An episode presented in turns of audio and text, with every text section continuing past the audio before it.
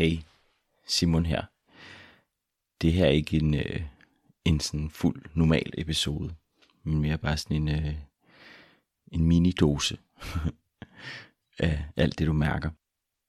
Og den udspringer af noget, som jeg har talt lidt om her på det sidste, nemlig sådan hvordan at vores proces, altså sådan når vi arbejder med os selv, altid foregår i de her bølgegange.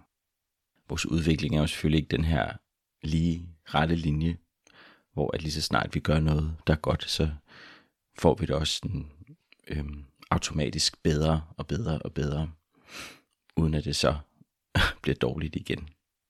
Fordi selvfølgelig er der de her op- og nedture, og oplevelse af, at nogle dage er bedre end andre. Og det vi jo selvfølgelig skal være opmærksom på, det er, jamen, hvad er sådan den generelle udvikling, sådan den generelle trend, hvis man kan sige, når vi sådan kigger mere sådan ordnet tilbage af, sådan hvor langt har jeg rykket mig i løbet af det sidste år, eller det sidste halve år måske. Så det er jo selvfølgelig den ene ting, at det er enormt vigtigt at kunne kigge på sådan, har jeg overordnet fået det bedre i løbet af det sidste stykke tid. Og det gør vi jo heldigvis oftest, fordi at lige så snart, at vi begynder sådan at blive bevidste om de her fastlåste ting inde i os selv, så vil der sådan helt automatisk begynde at ske sin egen udvikling i det. Altså så begynder kroppen og følelserne sådan at arbejde med i den åbning og den sådan langsomme sådan afspænding, der er af sådan de her spændtheder i vores krop og i vores system.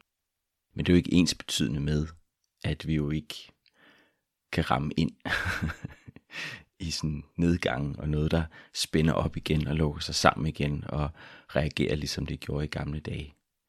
Fordi, jamen, det er jo bare noget, vi har med os. Altså, det sidder stærkt og dybt i os.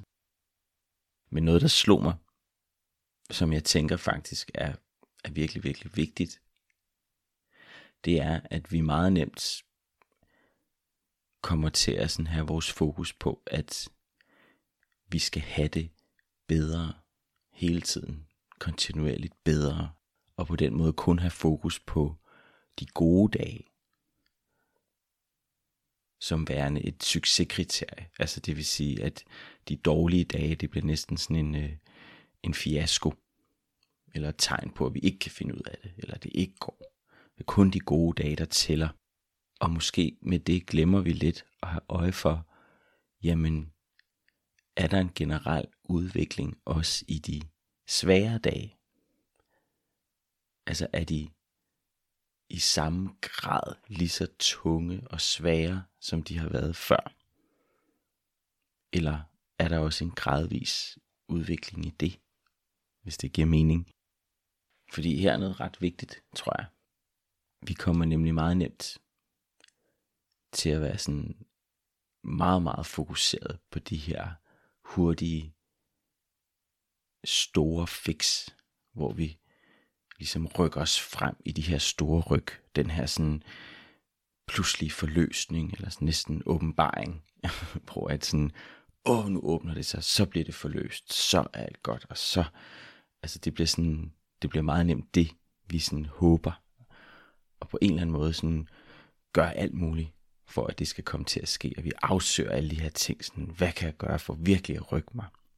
Og det er jo også her, at, og det er jo det, jeg synes, altså der er på mange måder så forfærdeligt det her, altså der er så meget, der bliver solgt så meget på netop det, alle de her programmer og metoder og alt muligt, som bliver beskrevet som den her fantastiske løsning, der sådan på 30 dage, på en måned, på 90 dage, eller hvad det nu er, så kan du rykke dig så langt. Jeg har selv snakket om det, sådan i mine tidlige dage som terapeut, altså fordi det er så fristende, og man tror sådan, om det er det folk vil have. Man skal sælge dem den her løsning, den her garanti på, at sådan på så lang tid, så vil du rykke dig så meget. Og det er jo bare løgn, fordi det er ikke sådan, det fungerer. Men vi vil så gerne have det Vi vil så gerne have, at det skal være sandt. Og derfor så falder vi i igen og igen og igen. Med sådan hele tiden at vende vores fokus hen mod den slags. Og på den måde så glemmer vi bare hele tiden at have fokus på det, der er aller vigtigst. Nemlig vores fundament. Altså sådan vores grundrytme. Den her sådan underliggende, langsomme, gradvise udvikling af, at noget, der sådan hele tiden er i bevægelse og hele tiden skrider fremad. Også selvom der er de dårlige dage stadigvæk. Men selv i dem er der en udvikling. Selv i dem er der en bevægelse, hvis vi tillader os selv at have opmærksomhed på det.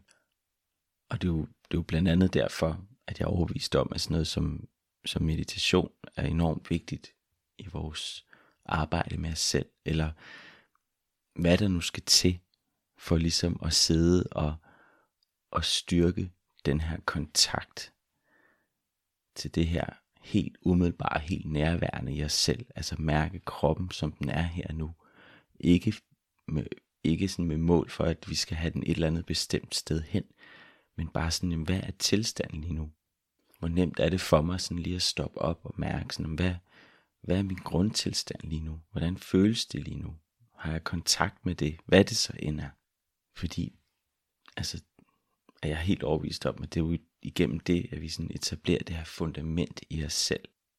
Hvor det pludselig ikke længere er så vigtigt, at vi opnår de her sådan store forløsninger, eller sådan, så åbner det sig, og det her var en fantastisk dag, og jeg gjorde lige præcis det her, og det er fordi, jeg har fundet den her kur, eller den her metode, eller der er det her, jeg gør, eller nu tager jeg kolde bad hver morgen, eller alle de her ting,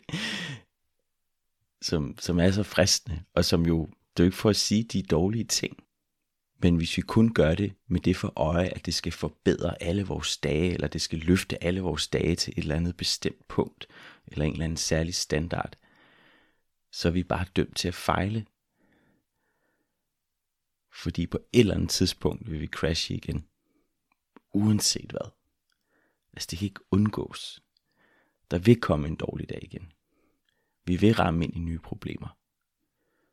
Vi vil løbe mod den der mur igen, eller de her gamle mønstre, eller gamle reaktioner i os vil tit frem igen, når presset bliver stort nok. Og hvad gør vi så? Har vi så gjort det forkert? Var vi gode nok til at følge metoden? Eller var det den forkerte metode? Skal jeg så ud og finde en ny?